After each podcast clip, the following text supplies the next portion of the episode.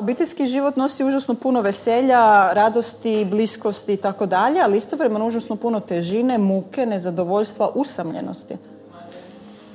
I e, kak si rekla ona za e, obitelj, da ćemo se praviti da se ovo ništa ne dešava. Tak, eto, Ajmo će ti biti lakše. Evo, izvoli čaja.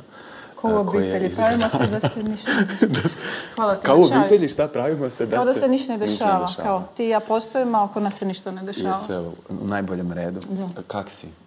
E, pa dobro. Dobro. Možeš mi samo ukratko reći čime se točno baviš? Ovako profesionalno, jel?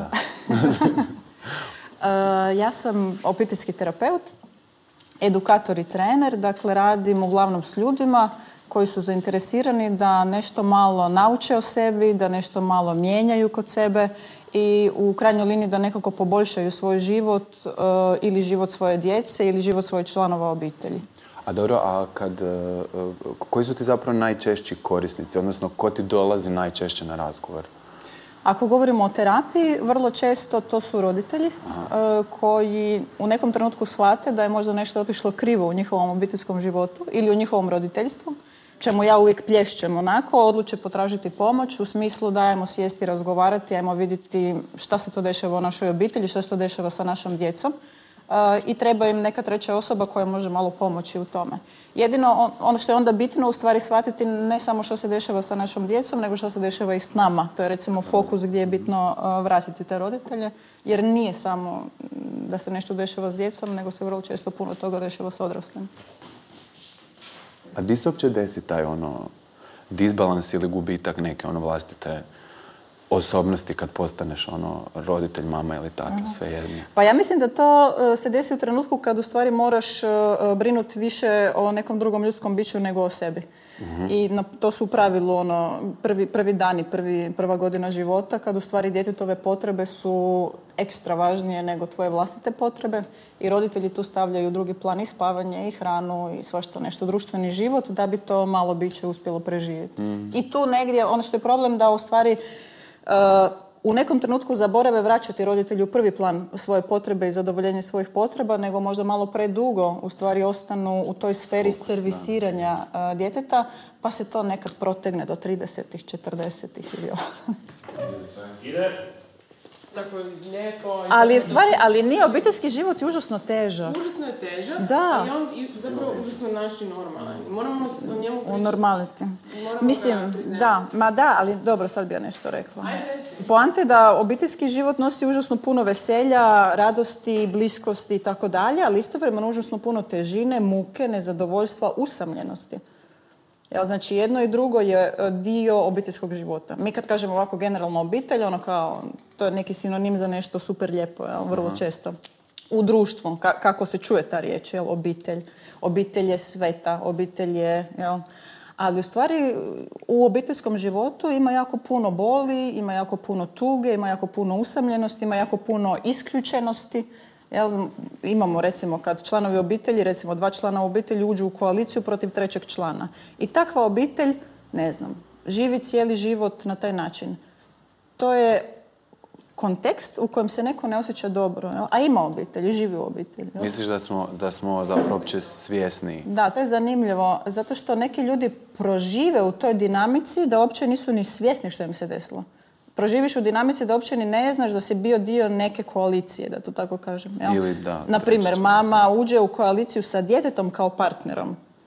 Mhm. Jel? I, i, u- i ima, ima neku, neka očekivanja od svoje djece koje uopće ne trebaju biti očekivanja koje idu prema djetetu, nego možda prema partneru. Da, da, da. Jel? I sad je poanta na toj djeci da shvati što se do- događa u tom odnosu ili da mama shvati šta radi i šta treba mijenjati. Jel? Na koji način uspostavljati novu vrstu odnosa. E, tako da, da, mene moja mama zeza da sam Edip i tak i tak. Da, Od- od ma, ah, uvijek. mame, ja mislim. Ono što ja samo želim reći, previše se i tereta stavlja na roditelje, pri čemu A ko stavlja pokušavaju- zapravo, otkud taj... A Ja mislim puno, puno je i negdje onako malo napucano tog osjećaja krivnje roditeljima da nešto ne prave krivo vlastitog ili da... šta, očekivanja da Ne, ćeš da, čak, nešto... čak ili- Mhm. iz ovog, iz medijskog prostora, iz uh, nekih poruka koje, u stvari roditeljima treba podrška, treba im pomoći, ne, ka- kak da to što su shvatili ili što još nisu shvatili, kak da uh, preuzmu odgovornost za to i naprave nešto drugačije u obitelji. Mhm.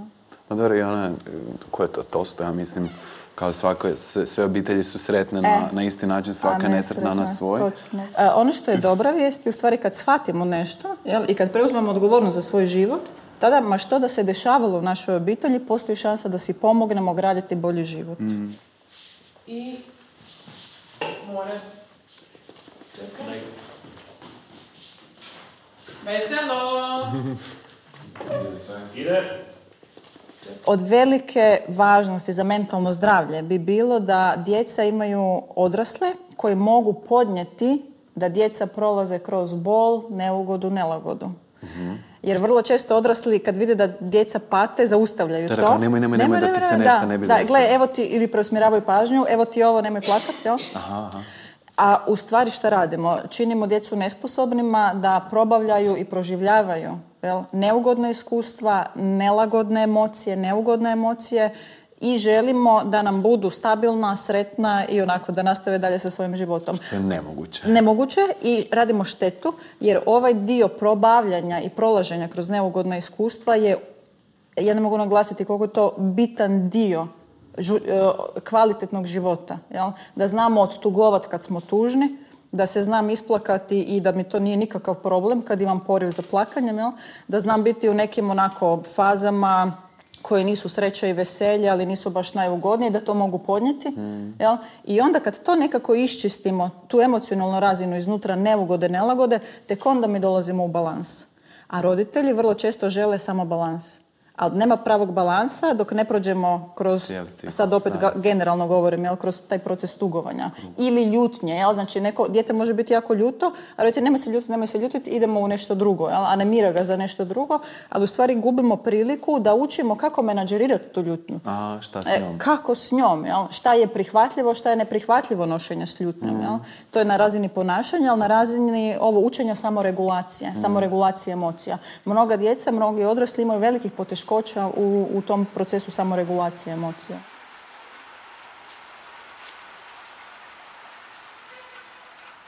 A daj mi reci da li misliš da su svi sposobni biti roditelji? Ajoj, to je... Ovo je užasno, vjerojatno grozno i onak brutalno pitanje. Ali da li, da, li, da li smo zaista svi sposobni, mislim, ako idemo od, od toga da je to isto neka vrsta uh, u- ulaganja u sebe, zapravo istraživanje samog sebe, ko što nisu svi za, za, tera, za, za ono biti terapeut ili biti glumac ili pilot, da li smo svi, zaista Pa sposobni biti roditelji? Da. Pa gle, a, ako gledamo, na primjer, grozne stvari iz crne kronike, jel? šta su roditelji ili šta su odrasli ljudi u stanju napraviti djeci, onda je definitivno odgovor ne. Ne. jel? Ako gledamo količinu zlostavljanja koju odrasli naprave prema djetetu, onda stvarno, ja mislim da je odgovor na to pitanje ne. Evo, kak da ja konkretno znam, jesam li ja sposoban za biti roditelj? Pa recimo, evo, me- ono što je meni na prvu, prva misao kad me to pitaš, sama činjenica da se to pitaš je već jedan dobar znak. Evo, znači, kad idem preispitivati i pitati nekoga, gle, da li bi ja to mogao, htio, mm, uspio, je već neka ono količina samosvijesti i e, kapaciteta za samouvid da provjerim da li i šta to sve nosi i šta to sve je. Jel? Mislim što je totalna razlika od nekoga ko se nikad ne pita takvo pitanje. Jel? Tako da recimo postavljanje samog sebi tog pitanja bi bilo jedan od, ja bih rekla onako malih Pozitivnih pozitivnih, a, pozitivnih a, znakova da, da to je neki kapacitet za roditeljstvo. Što ne znači definitivno da će to biti sve uvijek super i ispravno i tako dalje, ali je dobar znak.